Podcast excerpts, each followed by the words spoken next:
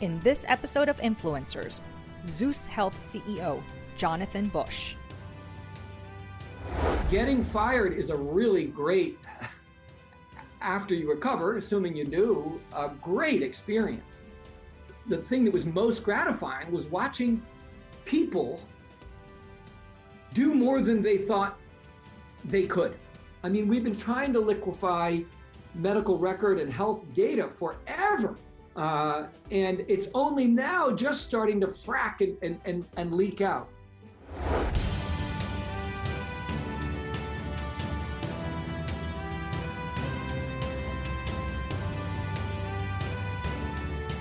Hello, everyone, and welcome to Influencers. I'm Andy Serwer, and welcome to our guest, Jonathan Bush, CEO of Zus Health. Jonathan, so great to see you again. Andy, same here. This is exciting back at it, both of us.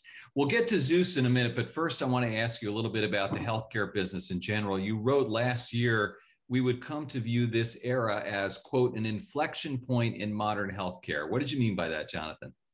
Well, we've known that uh, healthcare is largely an information product. Not all, right? We do surgeries, but a lot of it is analyzing data and coming up with conclusions and passing them on. And everywhere else in our lives, uh, information is separable from our body. We have language, we have we have the internet, but somehow in healthcare, the only way you can get information is to move your whole ass with your brain, you know, into the doctor's office or the hospital or the, you know, and uh, and then with COVID, of course, we couldn't do that. We we we were forced to separate the information from the body, and we had an explosion. Um, we had an enormous reduction in uh, medical costs, despite the huge medical costs associated with COVID. Uh, we had an explosion in the use of telemedicine, uh, real satisfaction with it. Uh, and McKinsey proudly did a study before COVID saying that in over the next, you know, multiple decades, 18% of medicine could be virtualized. And then, you know, seven seconds after they hit send, 90% of medicine was virtualized. And so that was what I meant by the inflection point. And we've seen all the tools around virtualizing information products, such as you and I sitting here today. Uh, you know, you in your bedroom. Sorry about being kicked out of the living room.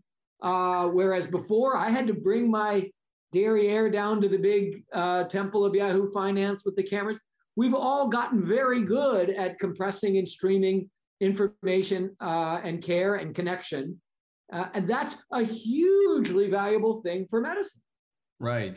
So, how sustainable is this trend? I mean, obviously, we've seen this digital transition take off, but will people start going back to the doctor as the pandemic wanes? Well, obviously, there's there's there's surgeries that we've put off. You know, my my hip hurts. I want to get a new one or whatever, and we didn't, and now we're you know queuing up to do that, which is is clogging up. So there's some stuff that, of course, has to go back.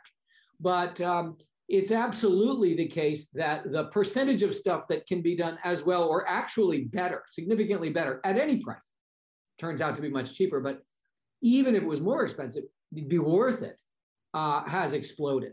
Um, the idea of, of messaging a care team or a provider is actually better documentation than even the most granular set of drop down menus in an electronic medical record because We've gotten good at machine reading, reading language and looking for patterns and getting all that chatter back and forth over a long period of time, particularly on the 80% of our of our uh, healthcare that is behaviorally rooted disease, that is disease that is mostly cured by behavior.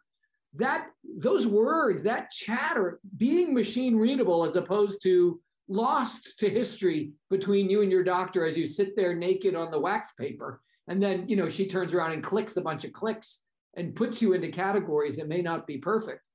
Uh, that that improvement is permanent and uh, i expect it to track. Right. How, how soon will it be the case that doctor visits are done virtually unless you need a physical exam or operation? And is that really something that's going to happen you know, I don't, I don't know how deep you go in your interviews, but it'd be fun to get a historian to go back and explain how the, the exam, the annual exam came into being. It was when the procedure codes came into being and the doctors said, wait a minute, you know, what about all these preventative things? And they sort of put together a negotiated settlement of preventative tests that would be covered in this new kind of preventative care health management organization kind of world. Uh, the truth is, uh, that annual exam is a bit of an artifice from that time uh, and is not the optimal way to do preventative care. The optimal way to do preventative care is to continuously be checking in. And sure, there are screenings. You know, I want to get a pap smear. I want to get a, you know, poop on the card. Uh, you know, these things can be separated, should be much better done, separated from the uh, uh, the preventative care sort of channel uh, as a screening. And with all of the uh, pharmacies now getting into being points of care with the explosion of urgent care chains and with the ability to mail uh, diagnostics to the home, um, we can do much, much, much better primary uh, and preventative care in a in a, a streaming kind of consultation with with anything, with a bot, with a coach, with a nurse practitioner, with a doctor, depending on your preferences and conditions, and then doing the screenings as a separate channel. And so I I I, I think that the the record is clear that this is a superior approach whether the various delivery organizations can shapeshift themselves and their economic models to fit that you know is is is actually being played out as we speak so won't all this virtual healthcare or shouldn't it make the whole proposition more affordable and shouldn't insurance premiums come down? For sure. For sure i'm on the board of firefly health. They're out there selling uh, a, a full full coverage for 30% less than uh, the prevailing market in, in, they started in New England states, but they're licensed in 50 states. And their whole deal is if we can deliver it to you virtually, uh, uh, you know, we, will give you no copay and no deductible if you let us book the things you need. Uh, you can still use the network and pay your regular copay and deductible. But the difference in being able to stream in the right specialist with just the information needed as opposed to send them off and take a half a day off of work and fill out the forms and do the old way is really profound. So it is it is making it through the stack to a to a price point to a to a packaging set that a consumer or an employer can now see and buy. Just just starting to. There are other companies that are almost at the place of Firefly. Uh, Included Health, which used to be Grand Rounds, is getting close to that. Crossover is getting close to that. A lot of great companies that are stacking the full product that we're used to seeing, but with digital offerings in the stack that change the price point. Right. And I should throw in, it, it's not less care. Firefly members are seeing the doctor 41 times a year, and those same members pre-Firefly were seeing them once every 19 months. Because instead of seeing, you know, they can whip a text in during a red light. Mm. Yeah, you got to be careful about that texting while driving, though. I mean, I know you said red light, but maybe when you get to the office or home. All right, listen. So progressives like AOC and Bernie Sanders have been pushing for a single payer system to right. make healthcare more affordable for middle and lower income people. What do you think about that? It's funny because all the way back to Hillary Care, uh, when we were we children in the fields of Iowa together, or maybe New York, Upper East Side, mm-hmm. the uh, the uh, the, the, the, the, the retort to the single payer people was you need flexibility. You need the market to be able to evolve and germinate, and you need room for product agility. And what you'll do is freeze time and have some Soviet esque thing that sounded great in a PowerPoint or a keynote, but atrophies into something horrific over time with coffee lines or black markets for gasoline or pap smears on the black market. Uh, what's been sort of the counterpoint to that is, yeah, but it hasn't really changed that much, you guys. Like we're still doing the atomic unit of medicine is still the claim. You know, the primary method of delivery is still this office that looks like it fell out of 1979. What's been interesting about the digital health movement is we're seeing now sort of disproportionate evolution. Uh, so I hope AOC is paying attention and you know maybe she can demand nationalized digital health or whatever. Uh, but but for sure, right now is a bad time to freeze time uh, because after a long, long stagnation, we're seeing a real liquidity, and of course, a real liquidity in data. I mean, we've been trying to liquefy medical record and health data forever. Uh, and it's only now just starting to frack and, and, and, and leak out. Yeah, I'm wondering about that a little. Every time I go to a doctor's office, Jonathan, they give me a clipboard, a piece of paper, and a pen where I'm handwriting the same information I've written a million times. Yeah. And I ask them, don't you have this in a digital form somewhere? I mean, this is crazy. Is that HIPAA? What, why is that? well, as I mentioned earlier, I, I don't know. I mean, I, I, wish there was enough time and, and anyone would stay on Yahoo Finance long enough to go through this with me because I find it fascinating. But suffice it to say that the atomic unit of medicine today is a procedure, is a, is a something that you can put on a medical claim and bill for. The idea of finding something that was in the past that eliminates your need to do that is a negative ROI idea. Mm-hmm. Now, these new, they're now in the last, I'm sure you've covered it a ton. In the last five years, you've seen 4,000 new digital health companies, right? That are that are unique in the in their in their makeup. They are they make code, they make software and deliver care under the same roof in the same tax ID number. So the agility and the innovation and the ability to manipulate information is unprecedented in, in medical history. That crowd also has business models that do not have the claim as their atomic unit. Their memberships. It's 20 bucks a month, it's 12 bucks a month, it's 80 bucks a month, 50 bucks. And, and they make money every time they find an arbitrage. Every time they say the results from this test over here. Oh, he went to the emergency room for this last month. Oh my God, he has missed his pill taking. These guys make money when they capture a data synergy of some kind. And so suddenly you've got tech forward people with business models that make money when data is efficiently manipulated, and you got to change.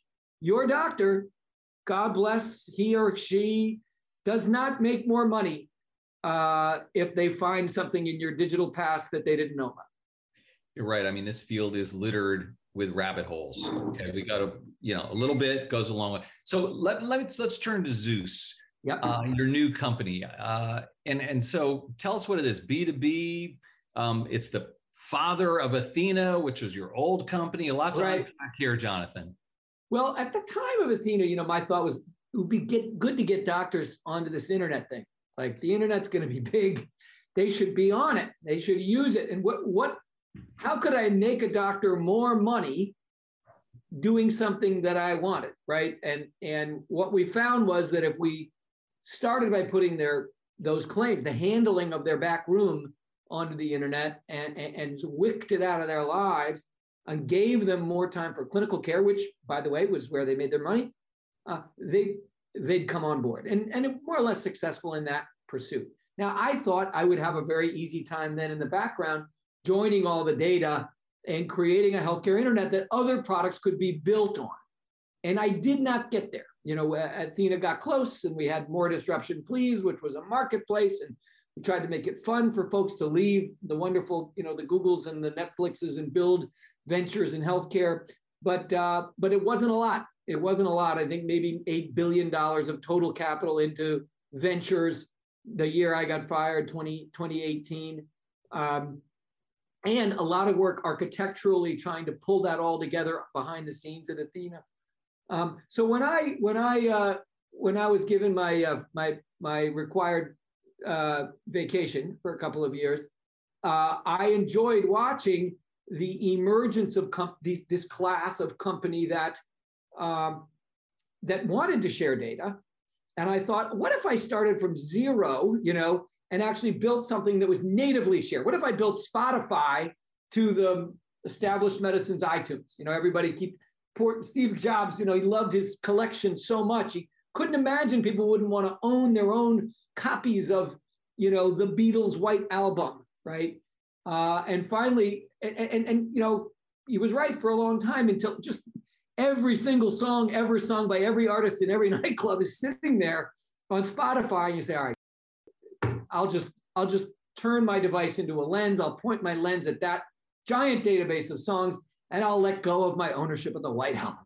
You know, it'll be on my CD wall somewhere in the basement uh, in a shoebox. the same inflection point, it seems, could happen in medicine where starting with these young gun companies that, that, that are these digital health companies who are fundamentally kaleidoscopic in nature that, you know, RIA Health only does early stage, you know, alcohol abuse disorder, and Groups only does opioids, and Livongo only does pre-diabetes. These guys don't have any designs on building a vertical monopoly across all of care. They, they want to be narrow. So they benefit from being able to share and see what's going on with patients outside of their narrow focus, right? This group needs, they either got to build the whole AthenaNet themselves, which is a long, long cut, having done it for 22 years, or somebody's got to at least be their water boy, at least give them some. So what, what Zus decided to say is, let's build the let's build the common stuff, the undifferent. You don't need to build your own patient registration, right? You don't need to build the ability to write a prescription from scratch. You don't need to build the ability to do a care team, a care plan, or message a care team. Let's build an API library for these new companies to build their marvelous, unique technologies on. But let's provide a Spotify. Let's provide a common data model, a common data store, and a set of API, set of workflow, speeder upper developer kits so that you can get to market quickly, easily, uh, and build stuff. Spend all your engineering money and your venture capital money building things that are unique to you rather than you know grinding through the commodity stuff. So that's what Zus is.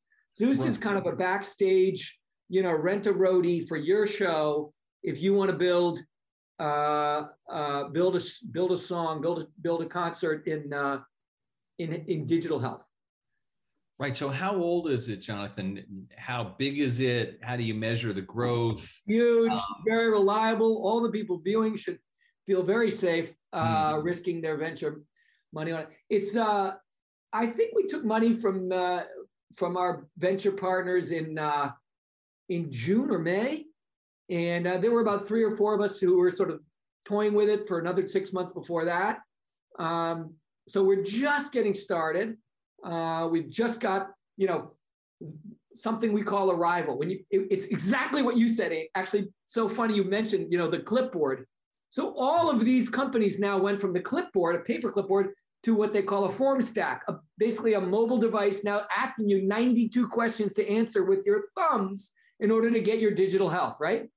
So that data exists on people. We're the first thing we're offering is, hey, let us do your registration and new member onboarding through this API so that Andy didn't have to fill out all those questions again. We'll get down to the three questions that no one's ever asked him. We'll ask him those, but the rest will be answered. So that's the first thing Zus does.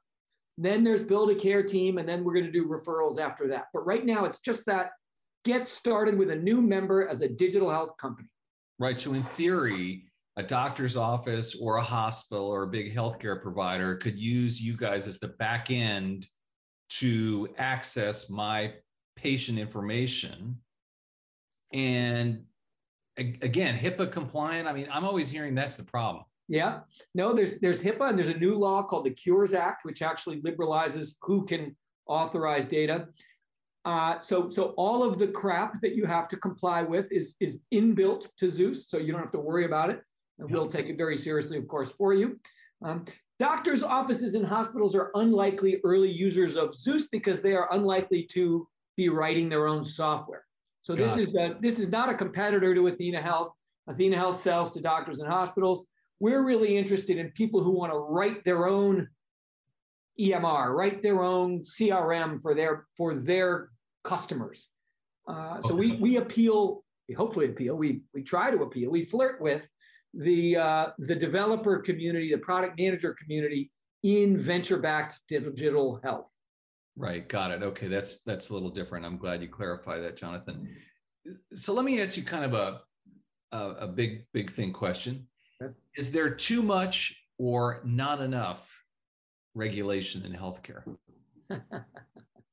uh, whatever there is, we've come by it honestly. You know, as you travel the world and you look around and you go, you get tempted to get cynical. You know, there is there's obviously uh, regulation sclerosis, you know, regulations that came into being for a very good reason in a very pregnant moment where we were offended by some terrible thing that happened and our elected officials gathered and said, we got to prevent that from happening ever again. Lots of guys in, frankly, in our home of New York, you know, got really good at ripping off Medicare by sending in fake mammography claims from Brooklyn, you know, and so all kinds of penalties and proof of this and ways of using forms were, were, were, were built in to stop that perfectly legitimate concern. Um, so in general, whenever uh, we get into a place which we care about, we end up regulating it. And when we do, we end up with sclerosis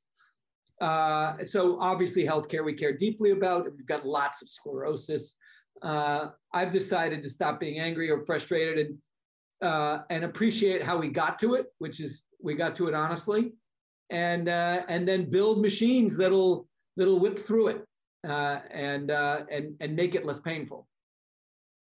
Let me jump back to Zus. I'm sorry to jump around, Jonathan, but you're pretty good at handling on that kind of thing, right? It's the only I mean, way I can operate. I know. that's that's what I meant. So, um, what about Zus? Top competitors. Um, what differentiates you guys from others? What's the TAM? Yeah, the you know that the TAM is is extremely small today because while digital health gets hopefully a lot of press, I, I read about it a lot, but maybe I read the wrong rags. Mm-hmm. Uh, it's got a lot of potential. It's, it's $40 billion of venture capital just in the last year and a half into this space. Granted, it's Jerome Powell dollars, which are, you know, more and more meaningless, but but but still a lot of capital into the into the space. It's still a relatively small percentage of all care, right? So our TAM is small because we're targeting these 4,000 companies that are building new digital health solutions. Um, if those if if it takes off the way I think it will, if the wave stays on the beach and it becomes a sustainable way of doing care, it'll be dominant uh, and it'll be huge. Uh, but today, you know, it's less than $10 billion TAM for us. Mm-hmm. Um, all of medicine's 3 trillion. If we take a tenth of a percent, we'll probably squeak by. Um, it's really about whether these digital health companies uh, get up on the beach and stay and colonize the land.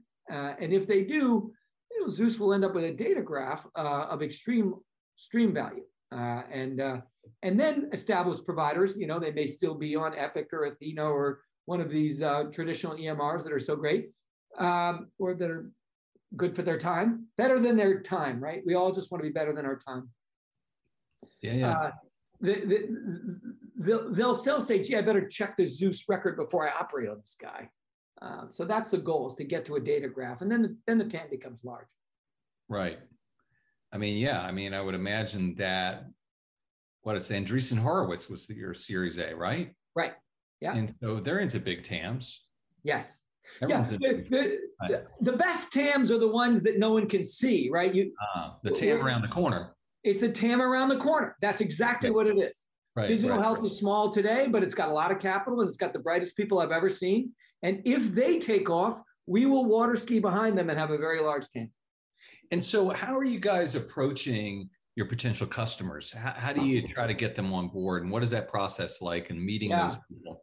Well, uh, you know, it, I'm you know lucky to have sort of been paid to hang around the, the schoolyards of digital health for a long time, and so to be truthful, I, I know most of the early customers of Zus, former Athena Health employees or or uh, or or folks that Andreessen Horowitz or or Maverick or these other F Prime have invested in.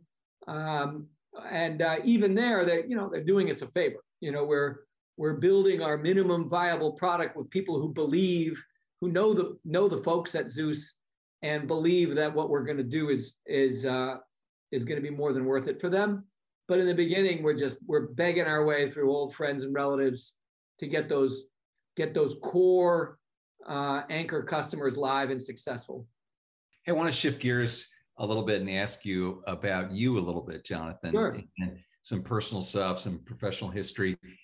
You are from the Bush family, cousin of former President George W. Bush, nephew of the late George H.W. Bush. What was it like growing up in that big family, and how did that influence you?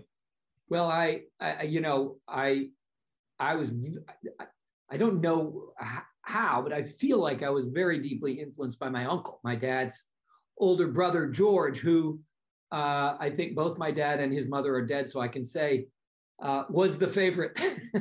uh, he was just so extraordinary, and he and he and he wore it well.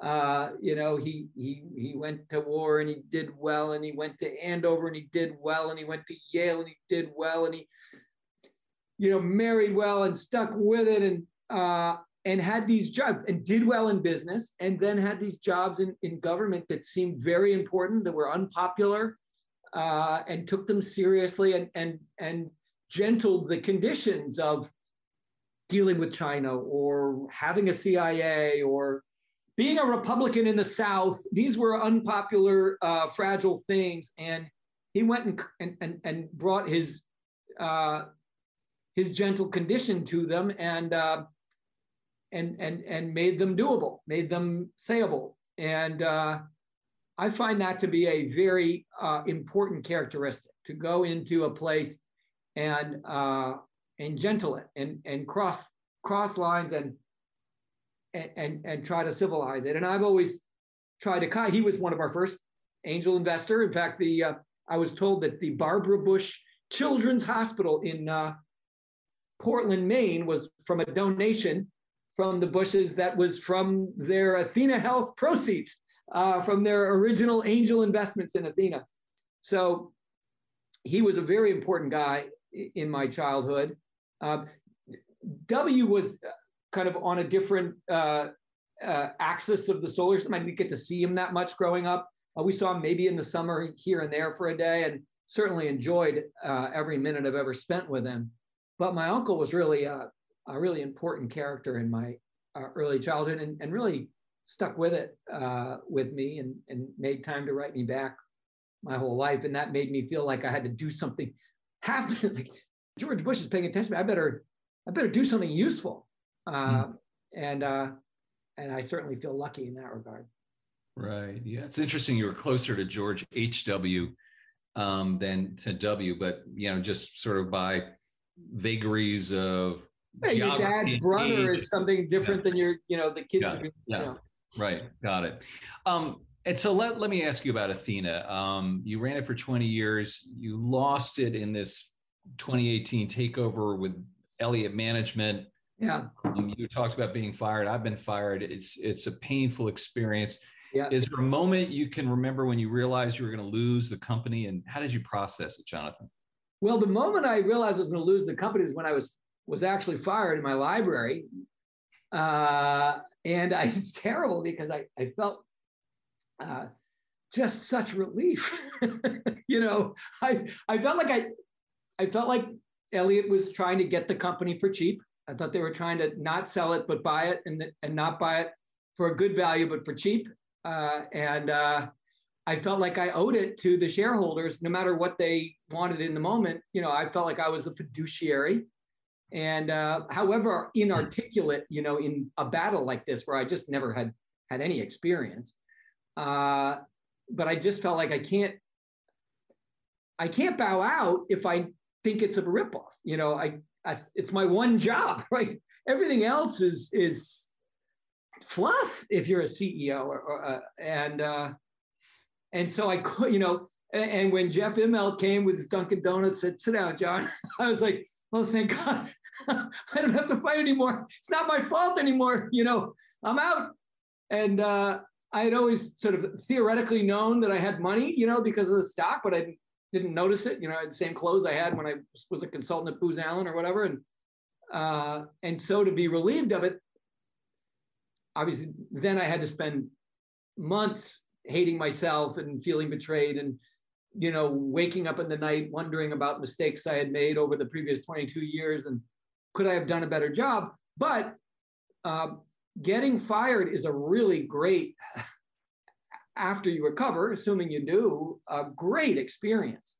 And uh, to be able to, uh, you know, to, to rewrite your, your, your, your script with the wisdom of your, of your previous play, um, you know, really is better the second time you write it. So um, it, the answer to your question, short answer is it was relief.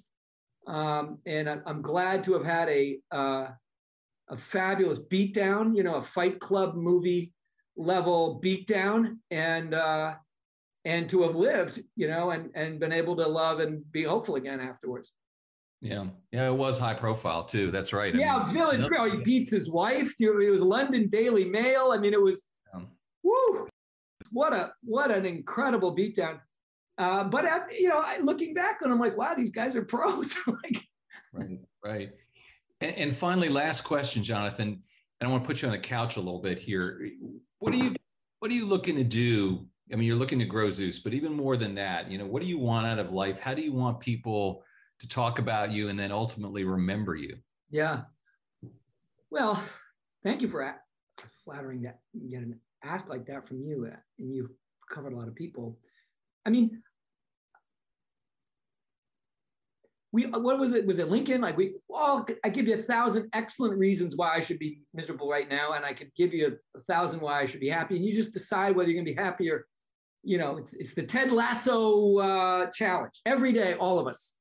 And um, as a leader as a guy as a guy running athena the, the thing that was most gratifying was watching people do more than they thought they could as teams, as individuals, as part of a movement, the same benefits you get, you know, when a religion is working for you or when patriotism is working for you. Uh, and you know, at the time, religion was declining and patriotism was declining, but but people were having that kind of transcendental, transcendent, excuse me, experience, and I was there for it. I don't know if I caused it or was lucky with timing or some combination, probably. But that was the most gratifying feeling I ever, ever imagined. Um, with my kids, same thing. When I see them, you know, look up from the soccer field or from a learning to walk or and go, holy moly, you know. So I just like that's my drug of choice. Um, I wasn't going to do a business of my own. I was helping other CEOs, which I really enjoyed, and I'm still doing that. But uh, Zus allowed me to help hundreds or thousands of CEOs in the area where I would be an angel investor and board member at the same time. Um, it has a policy implication. We should have a liquid common data model nationally. That would be more than any president has contributed to this country in a while. Uh, and uh, and it's you know could work, and, and maybe I could uniquely at least attract the right people to do it. But uh, my my aspiration is to give out as many of those surprised looks of I'm part of something. I did something, am something, am part of something bigger than I thought. Um, and therefore, I'll choose the happy fact set rather than the sad or angry or anxious fact set. That, that's it for me. Makes a lot of sense. Jonathan Bush, CEO of Zus Health. Thanks so much for your time, Jonathan. Great to see you. I'm, I'm flattered and thanks a lot for having me. You've been watching Influencers. I'm Andy Serwer. We'll see you next time. Thanks for listening to Influencers. Don't forget to rate, review, and subscribe on Apple Podcasts or wherever you get your podcasts. And follow Yahoo Finance on Twitter at Yahoo Finance and at Serwer.